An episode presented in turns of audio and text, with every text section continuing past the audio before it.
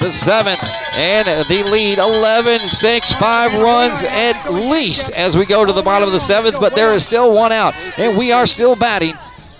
First pitch on the way to DeRoche. That ball is driven deep to left field, and it is gone.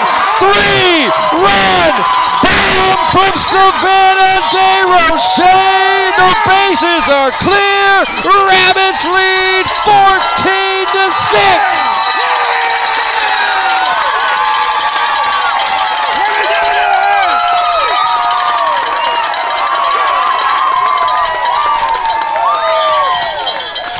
Oh my goodness, what a shot off the bat of Savannah DeRoche.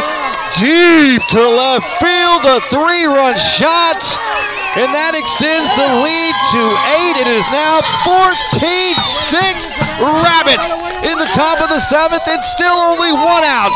And up comes Caroline Tedder. What a shot off the bat of Savannah DeRoche on the first pitch she saw from Rachel Eckrott. Wow.